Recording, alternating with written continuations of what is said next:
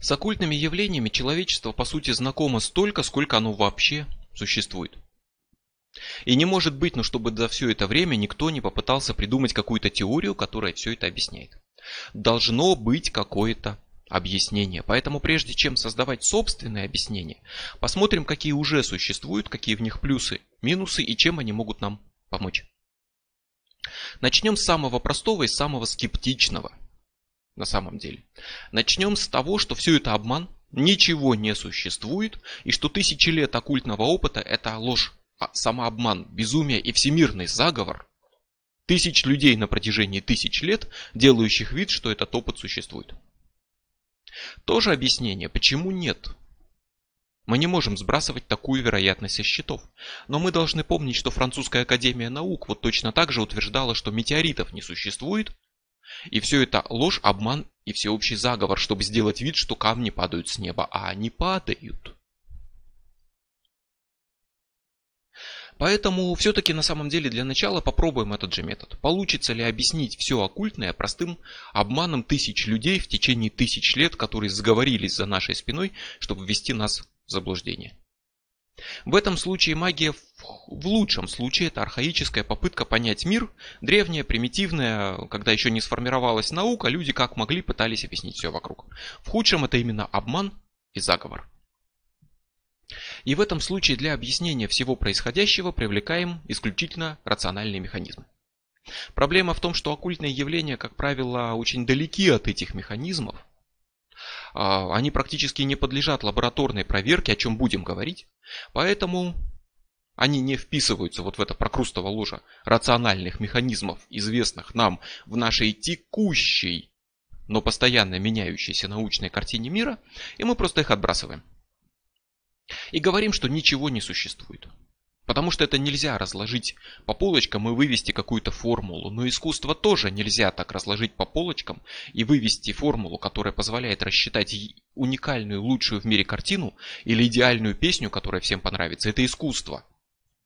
Могли люди за тысячи лет практики не заметить, что практика не приносит никакой пользы? Ну, наверное, в такой же степени вероятности, как то, что они ели из пустой тарелки и не заметили, что там нет еды. Но в любом случае первое объяснение это обман и шарлатанство или искреннее заблуждение. Второе объяснение, сугубо рациональное, это эффект плацебо. Вот о них и поговорим для начала.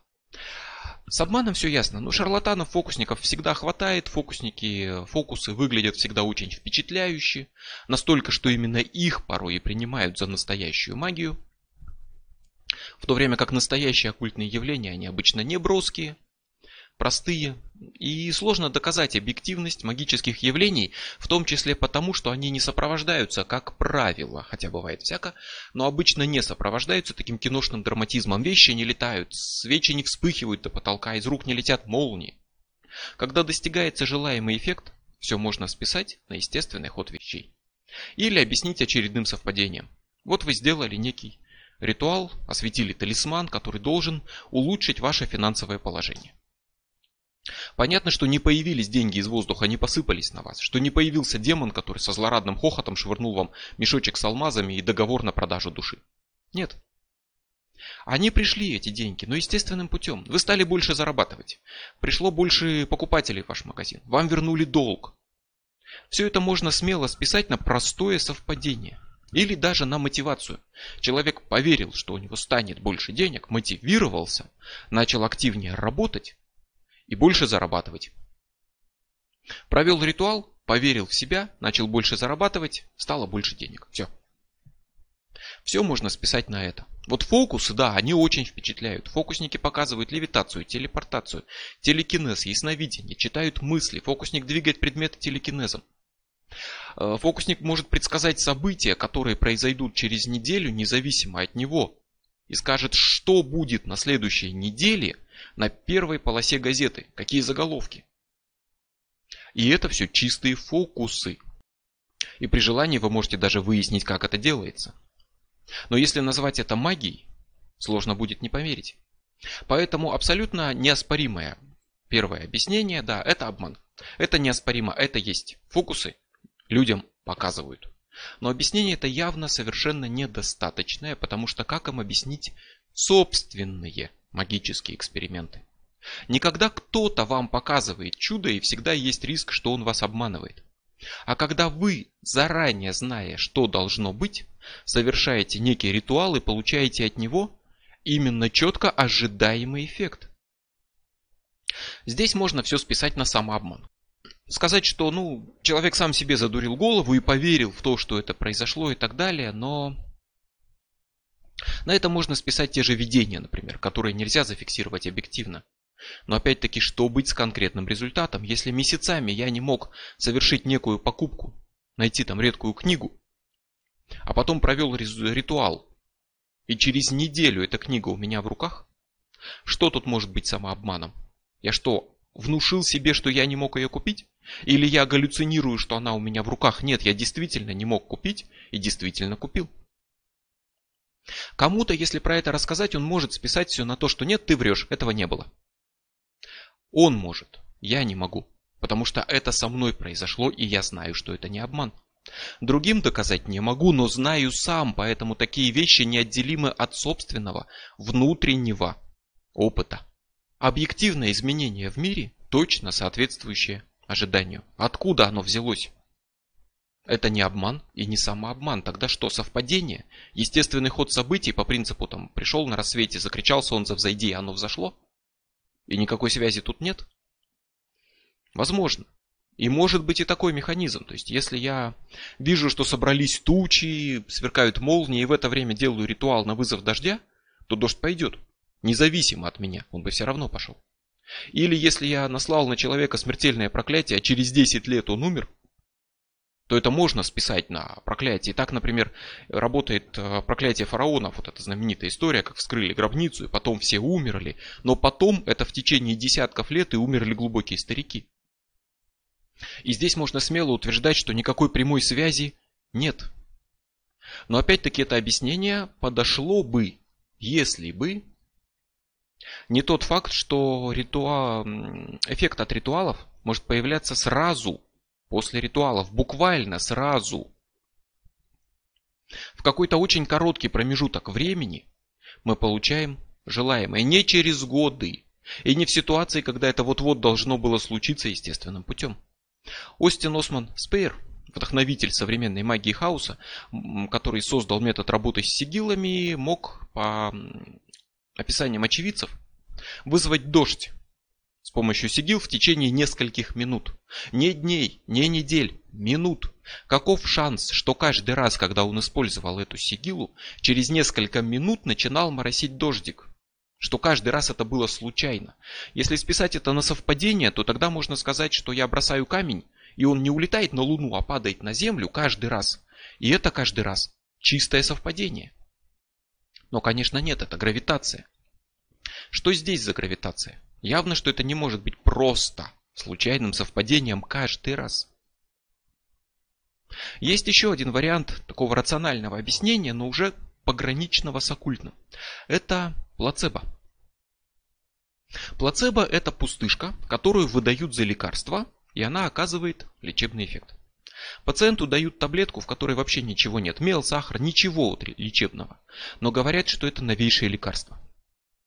Особенно если оно еще, допустим, окажется очень каким-нибудь горьким, потому что знаем все, что ли, таблетки, они горькие. А если оно окажется еще и очень дорогим, так совсем хорошо, потому что все это повышает его веру в то, что это какое-то сверхэффективное лекарство, и он принимает таблетку и чувствует себя лучше, хотя лекарства не было. И казалось бы, это само, самообман опять, самовнушение, но дело в том, что он не просто говорит, что чувствует себя лучше – у него реально пропадают объективные симптомы болезни. У него падает температура, понижается давление. Его организм действительно приходит в норму, как после настоящей таблетки. Плацебо это абсолютно научное явление, оно прекрасно изучено, и все новые лекарства всегда тестируются для определения эффективности в сравнении с группой плацебо. Кому-то дают настоящие таблетки, кому-то пустышки и сравнивают, насколько таблетка работает лучше, чем пустышка. И типичный уровень людей это 5-10%. Человечество всех вот этих пациентов, принимавших плацебо, это те, кому оно помогает. То есть 5-10% людей излечиваются не лекарствами, а своей верой в исцеление. А исцеление верой – это что-то уже из области магии и религии. Плацебо прославил доктор Элиша Перкинс, который жил в 18 веке и изобрел трактор. Не трактор, которым поля вспахивают, а трактор Перкинса. Стержень из особого чудодейственного сплава, которым надо гладить больное место 20 минут в день, и боль пройдет. Хронические боли устраняются. Тысячи людей это делали, и им это помогало. Это делал, среди прочего, президент США Вашингтон, например. Потом Перкинс умер. Его последователи раскрыли его секреты и обнаружили, что не было никакого чудодейственного суперсплава, который снимает боль. Что по сути это был просто металлический стержень. И они начали делать эти стержни из чего попало, из случайных материалов.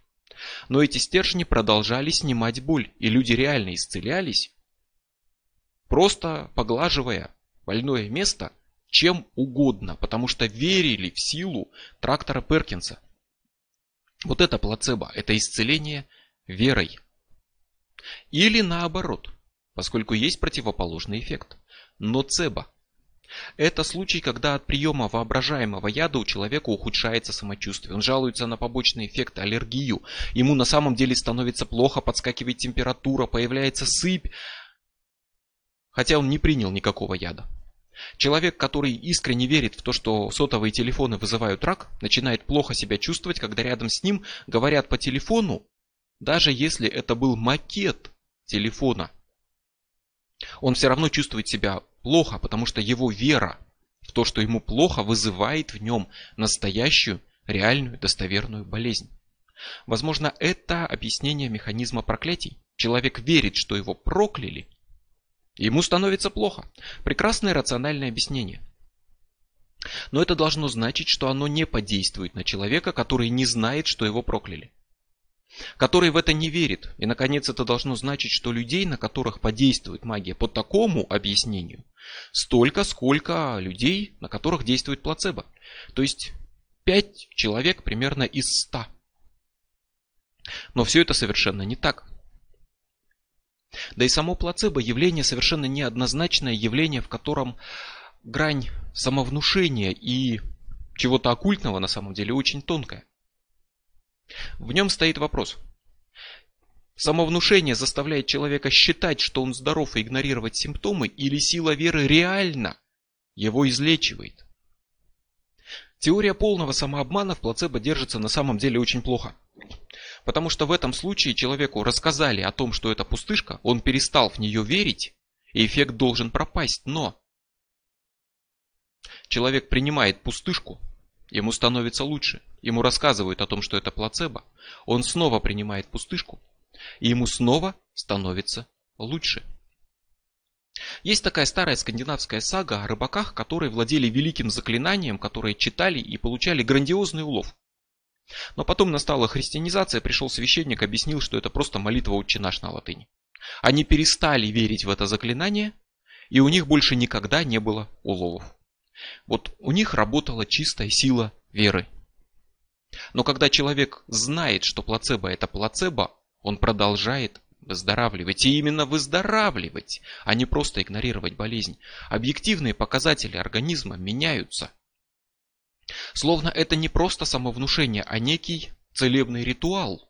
Такое своеобразное причастие таблеткой, которое позволяет исцелить болезнь. Поэтому вполне возможно, что плацебо не просто способ объяснить оккультное явление, а само по себе оккультное явление. Реальное проявление власти разума над материальным миром, когда вера человека, его воля, его стремление выздороветь фокусируются через некий импровизированный ритуал, связанный с приемом таблетки, и человек выздоравливает. Таким образом, да, плацебо может быть объяснением оккультных явлений, но оно само по себе в каком-то смысле оккультное явление. И плацебо, нацебо, обман, самообман, все это существует, но все это явно не позволяет объяснить все и свести к ним весь оккультный опыт. В том числе потому, что на самом деле оккультный опыт очень сложно изучать в объективных лабораторных условиях. Думаю, вы слышали когда-нибудь о премии Рэнди или о клоне российском премии Гудини. Это две очень схожие премии. Одна старая, западная, которая началась с 10 тысяч долларов и добралась до премии в миллион долларов, но потом была закрыта. А вторая премия, премия Гудини, это миллион рублей, это российская премия.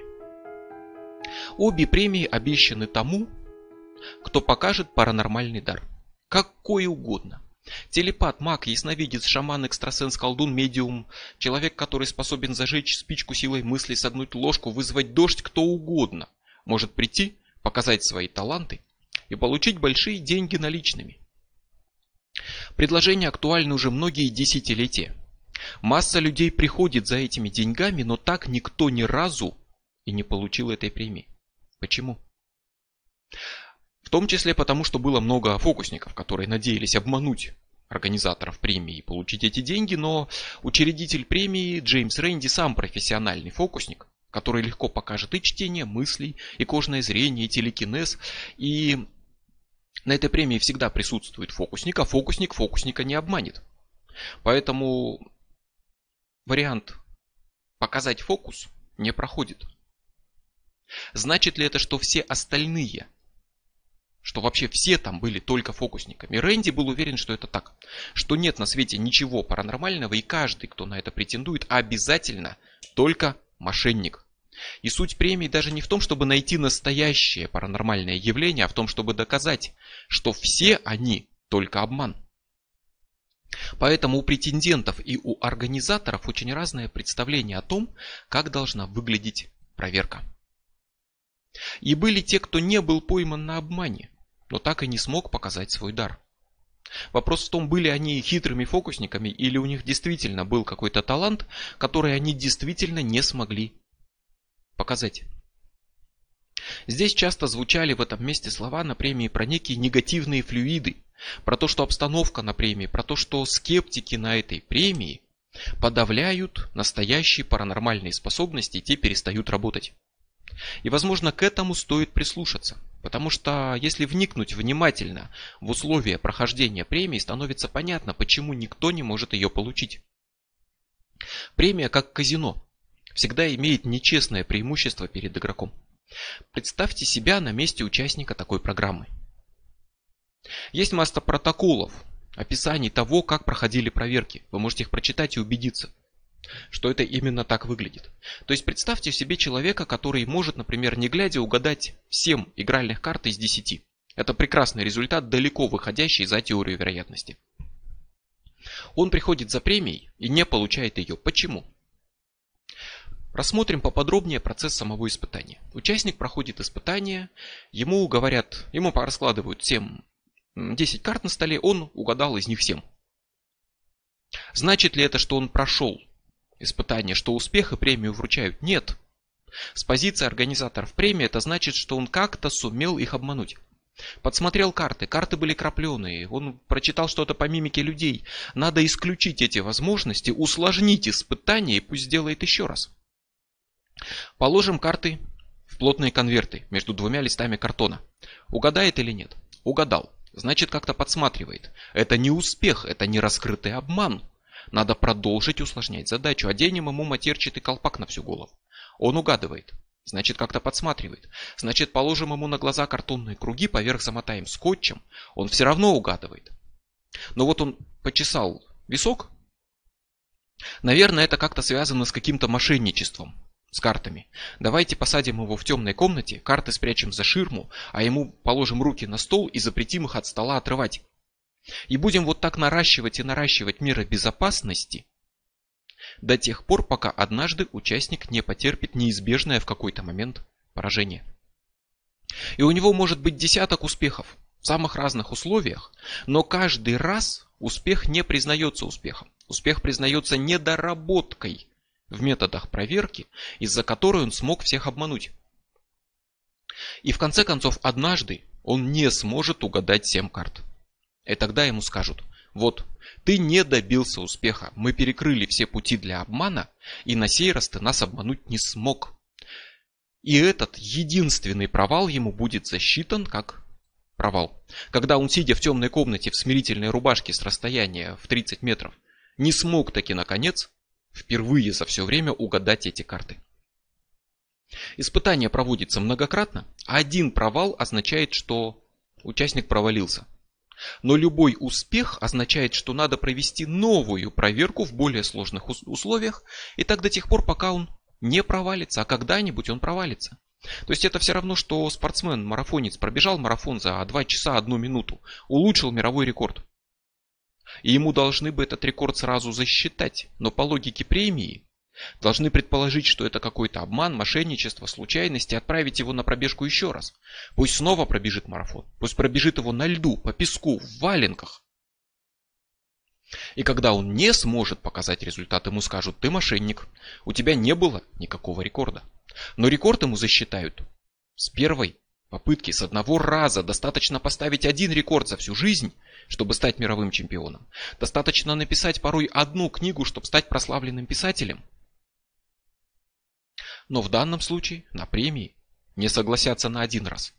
И будут требовать снова и снова и снова, как если бы от Леонардо да Винчи требовали написать еще 10 Джаконт, чтобы доказать, что он художник. Одного успеха должно быть достаточно. Но премия всегда будет продолжаться до любого провала, и только одного провала будет достаточно.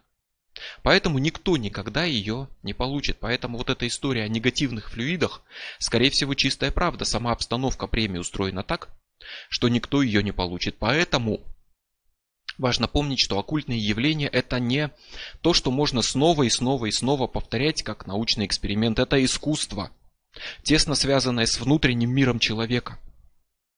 Никто не может обеспечить стопроцентную повторяемость. Вот поэтому большие проблемы и возникают с лабораторной проверкой. В какой-то момент человек может показать, а в какой-то момент не может. Нет повторяемости, нет лабораторной проверки.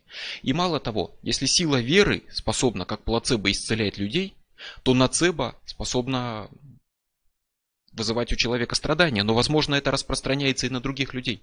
И в данном случае действительно сила неверия, сила скептицизма работает и уничтожает чужие тонкие таланты. Как глушилка для радио, которая просто транслирует хаотичные радиосигналы, забивая все полезные передачи в округе.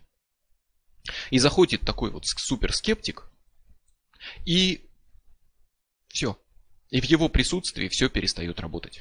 С другой стороны, если тот, кто проверяет, не скептик, а искренне верящий человек, который мечтает обнаружить паранормальные явления, он с легкостью может стать жертвой фокусника. Практически невозможно сохранять здесь объективность, поэтому практически невозможно объективная проверка.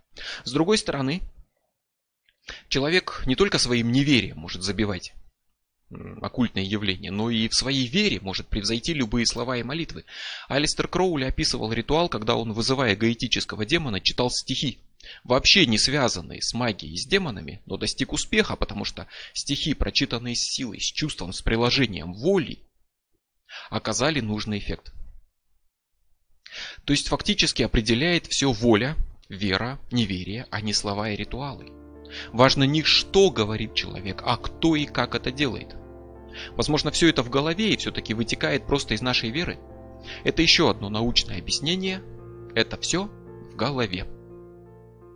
Это яв... объяснение такое пограничное между наукой и магией. По сути, оно магическое, и с ним согласятся даже многие именитые оккультисты, все в голове. И на самом деле с этим мы согласимся в конце концов. Просто придется уточнить, какого размера эта голова. Эта голова на самом деле метафорическая, она не ограничивается только вашей черепной коробкой. И мы поймем, почему то, что в голове, воздействует на внешний мир. Но это будет позже. А пока в самом классическом варианте вот это объяснение «все у вас в голове» утверждает, что оккультные любые явления это то, что воздействует только на разум человека. И все демоны, ангелы, боги – это просто области вашего разума. Все тот же Кроули работал с Гаэтией, и там у каждого из 72 демонов свои какие-то свойства, качества, способности, порой очень странные. Допустим, украсть золото и вернуть обратно, или подтолкнуть мага к воровству, но, как правило, они связаны с обучением. науки, логики, магии, астрологии и так далее. Это не значит, что демон будет приходить в образе учительницы или что у вас в голове возникнет полная система знаний и вы за одну минуту изучите все языки мира. Это значит, что ваши способности к обучению в какой-то области вырастут и вы сможете быстрее усвоить нужную информацию. Кроули опубликовал свой вариант перевода текста самой Гаити, это старая книга, и снабдил ее предисловием, в котором пишет о механизмах работы этой формы магии. И он пишет, что если я знаю, что некий демон обучает логике, то этот демон это не что иное, как персонификация, такое зримое воплощение моей способности к логике. Это та часть сознания, которая отвечает за логику. И когда я совершаю ритуал вызывания демона, я стимулирую эту область сознания через слух, через э, благовония, через символы, Через разные каналы я стимулирую область сознания, ответственную за логику, и в результате мои способности к логике обостряются. То есть демоны это области сознания с позиции Алистера Кроули, но он же одновременно утверждает, что, например, ангел-хранитель это вполне реальное, объективное существо, а не часть вашей личности. Вот тут вроде бы есть противоречие, но оно кажущееся. И мы его исправим позже, и станет понятно, что существует в вашей голове, это не значит, что выдумано. Существующее в голове может существовать при этом и вполне объективно. И пока непонятно на самом деле, как то, что стимулирует просто области вашего сознания, может влиять на других людей. Но пока самое главное вот эта изначальная мысль. Магия заключена в вас. Демоны, ангелы, духи – часть вашего сознания. До какой-то, по крайней мере, степени и с какой-то точки зрения. И раз мы заговорили о духах, то пора признать на самом деле, что магические, э, магические явления не объясняются полностью чисто скептической наукой и поговорить о самом классическом объяснении, о духах как таковых. Это самая старая версия для теории магии, духовные разумы. Духи. Нематериальные разумные существа в широком ассортименте боги, духи, ангелы, архангелы, гении, демоны – это часть магической системы с давних времен, наверное, с самых давних, и до сих пор они процветают. Магия смешалась постепенно с религией, стала частью единого поля символов, и там и там совершенно очевидно, что за какие-то таинственные явления в жизни отвечают живые существа, полноценные, живущие полноценной жизнью, но не на физическом плане. Духи, так их назовем обобщенно. И, как правило, это те духи, с которыми имеет дело местная религия. Не только ангелы и демоны. Домовые, лешие, русалки, гномы, феи, эльфы, пикси, брауни, джины, цверги, кто угодно. Духи рек, духи озер, гор, лесов, дух дома, дух двора, дух бани, огня, воды. Есть ли вообще в мире что-то, для чего нет своего духа? Нет, вот в этом суть этого самого классического, уже чисто магического объяснения. У всего абсолютно без исключений есть свой дух. Есть даже строчки в Ветхом Завете, Завете, которые подчеркивают, что у каждой травинки есть свой ангел.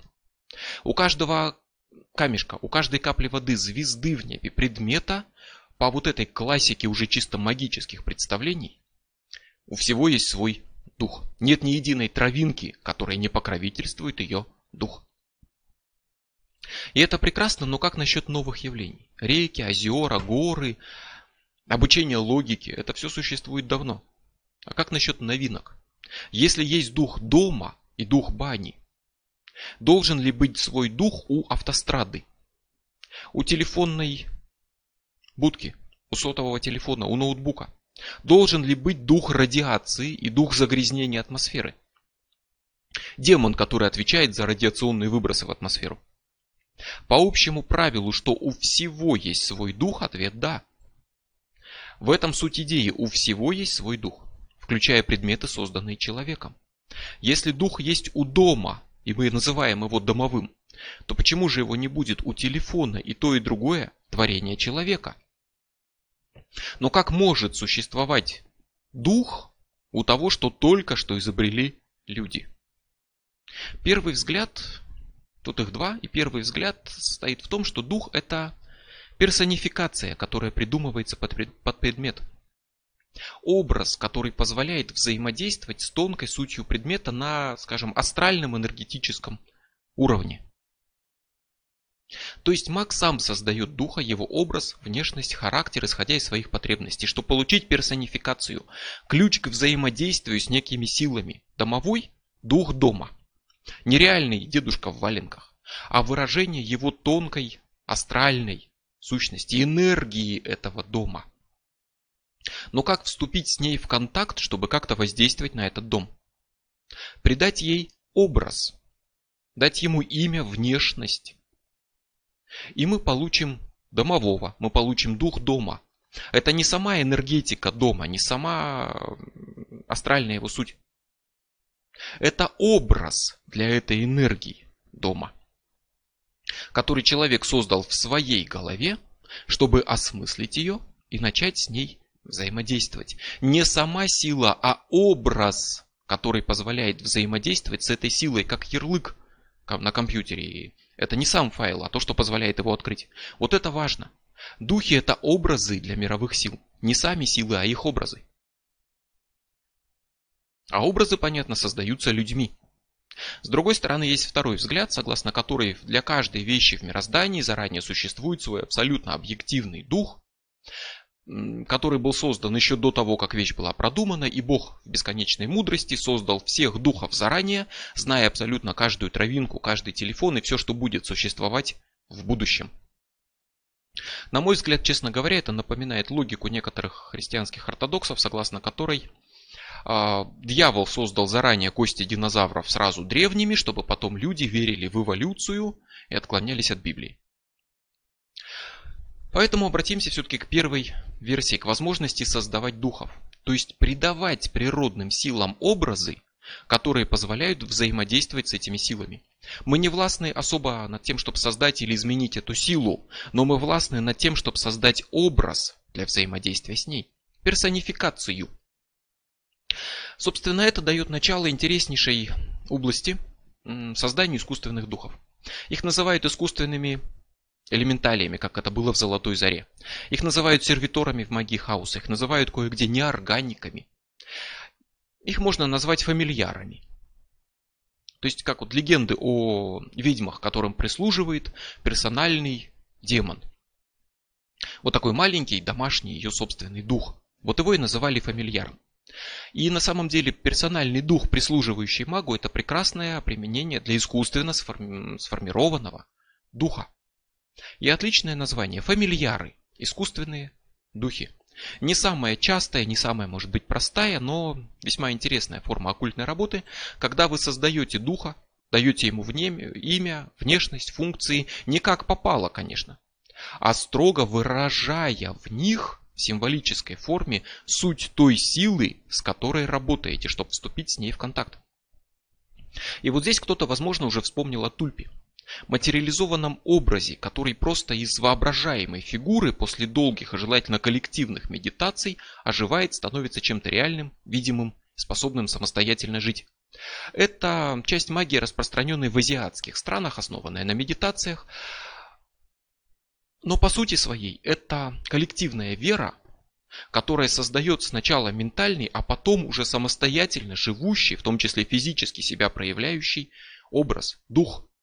Вспомните Фатимскую деву, как она формировалась под влиянием ожидания людей, превратилась из смутного образа мальчика в Деву Марию. Дион Фортун, знаменитая, утверждала, что нечаянно однажды материализовала астральный образ волка Фенрира из скандинавской мифологии, когда активно с ней работала и сложилось такое полусонное состояние, приступ очень сильных эмоций и вот эта загруженность сознания скандинавской мифологии.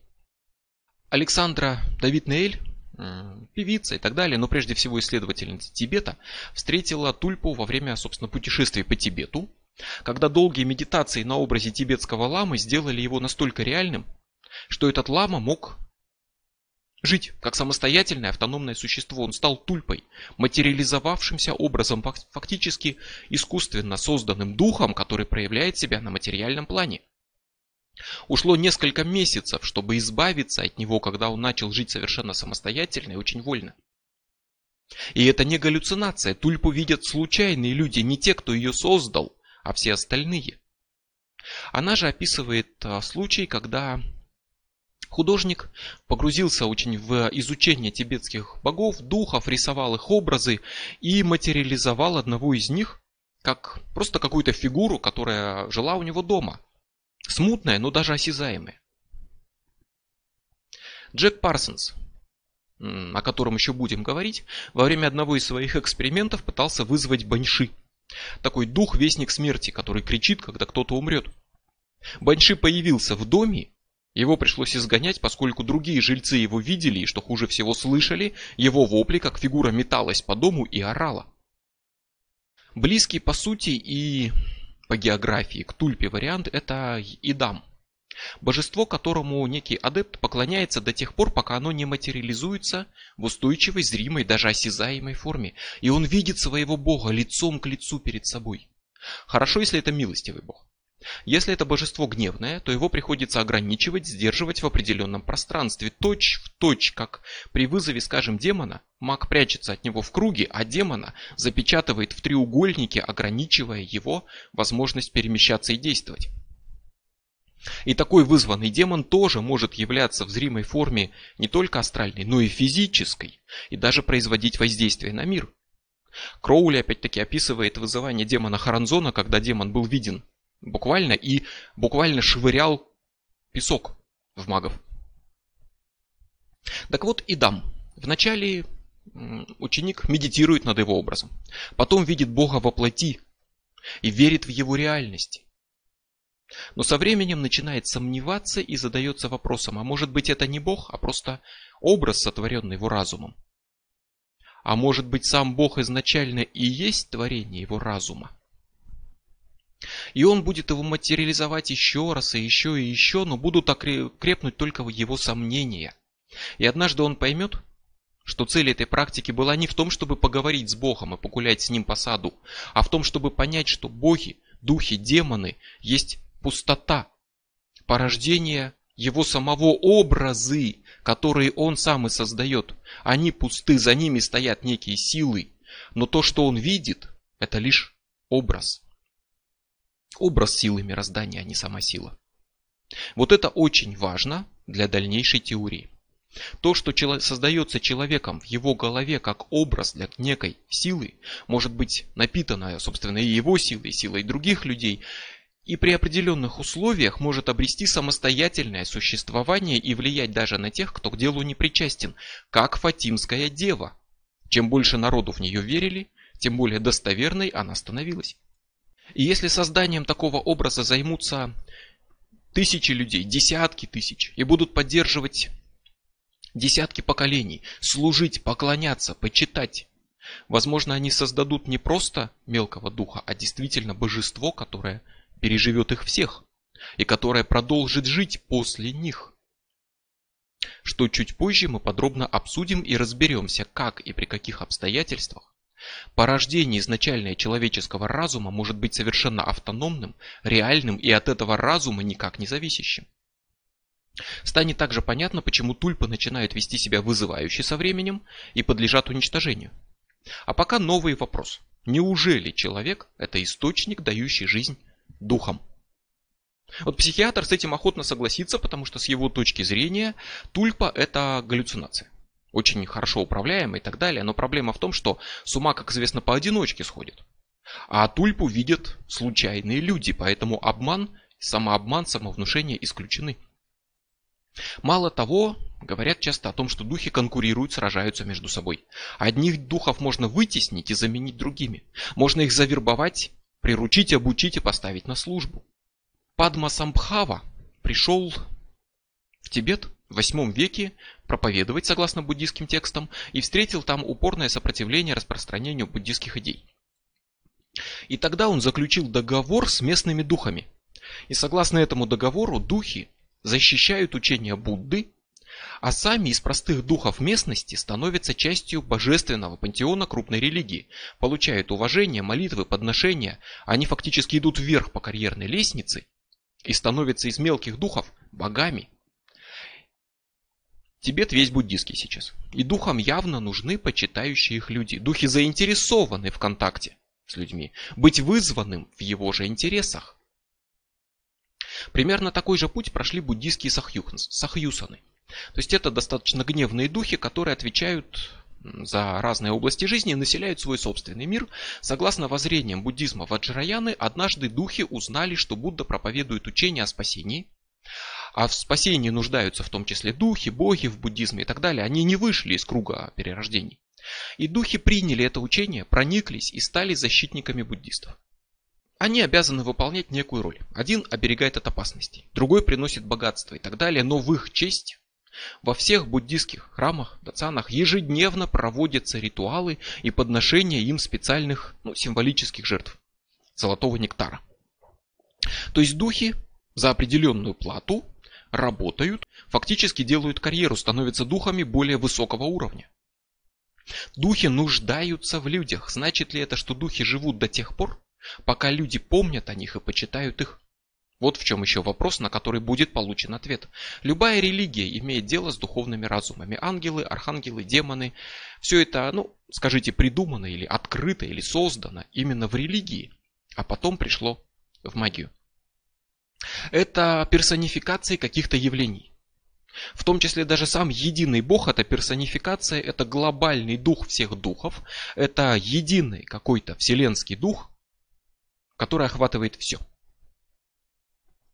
С точки зрения спиритизма, может существовать такой же единый дух, то есть это более экзотическая теория моноспиритизма, в которой утверждали, что все духи это один дух. Все умершие, которые являются медиумом на спиритических сеансах, это один вселенский дух в разных обличиях. Их критиковали моноспиритов за то, что такой дух представляется высшим разумом, практически божеством, а духи порой врут, ругаются, говорят бессмысленные вещи. Не похожи они на высший разум, но может быть такой монодух. Не высший разум, а просто хранилище информации, духовное хранилище, в котором сохранены в том числе все воспоминания об умерших. И любая религия считает свои духовные разумы настоящими, а любых чужих богов – демонами. Поэтому из богини Венеры Астарты получился демон Астарот, например. Поэтому, в том числе из-за лингвистических некоторых причин, античное языческое божество тоже Венеры Люцифер вдруг оказался христианским падшим ангелом Люцифером. То есть духи меняют свои роли, демоны превращаются в ангелов. Языческий бог стал падшим ангелом христианства. Значит ли это что-то, что что-то в них изменилось, или это просто изменение человеческой точки зрения? И христианские святые, люди, которые жили на земле, а после смерти стали почитаться как вечные, бессмертные, нематериальные покровители чего-то, и к ним можно путем совершения определенных ритуалов обратиться за какой-то помощью. Умершие люди стали духовными покровителями, духами, то есть даже не просто духами, а духами предков, духами реально живших когда-то людей. Такая же ситуация, например, в Вуду и родственных религиях, когда человек может остаться в виде духа, лоха, жить среди людей и может быть призван в случае необходимости. В даосизме есть группа богов, которых называют богами позднего неба. Духи, э, боги раннего неба – это изначальные боги, а боги позднего неба – это люди, которые достигли вершины духовного развития и стали богами. Вот это все еще будет важно и появится у нас в разговорах. Жил полководец, воин, благородный, справедливый человек Гуанди. После смерти стал богом войны. Жил э, Лет Гуай, ученик Лаудзы, посвятил медитации 40 лет. Был врачом, который спас много людей, открыл секрет бессмертия и стал одним из богов. Словом, духи, демоны, боги возникают и трансформируются, меняются. Люди становятся богами. По крайней мере, почитаются как боги и святые. И это сделает очень сомнительным, что это объективно достоверные реальные существа. Но вполне станет понятно, как они могут так меняться и почему Люцифер античный, языческий, стал Люцифером христианским, если считать, что все это все-таки персонификации. Образы, созданные сознанием человека для стоящих за ними объективных сил. Силы реальные. Но ангелы, боги, демоны – это образы, которые человеческий разум придает этим силам, чтобы установить с ними контакт. И раз уже заговорили о демонах, то надо вспомнить одно интереснейшее явление, которое также станет частью описанной далее системы восприятия оккультных явлений. Надо вспомнить одержимость. Но это тема следующей беседы.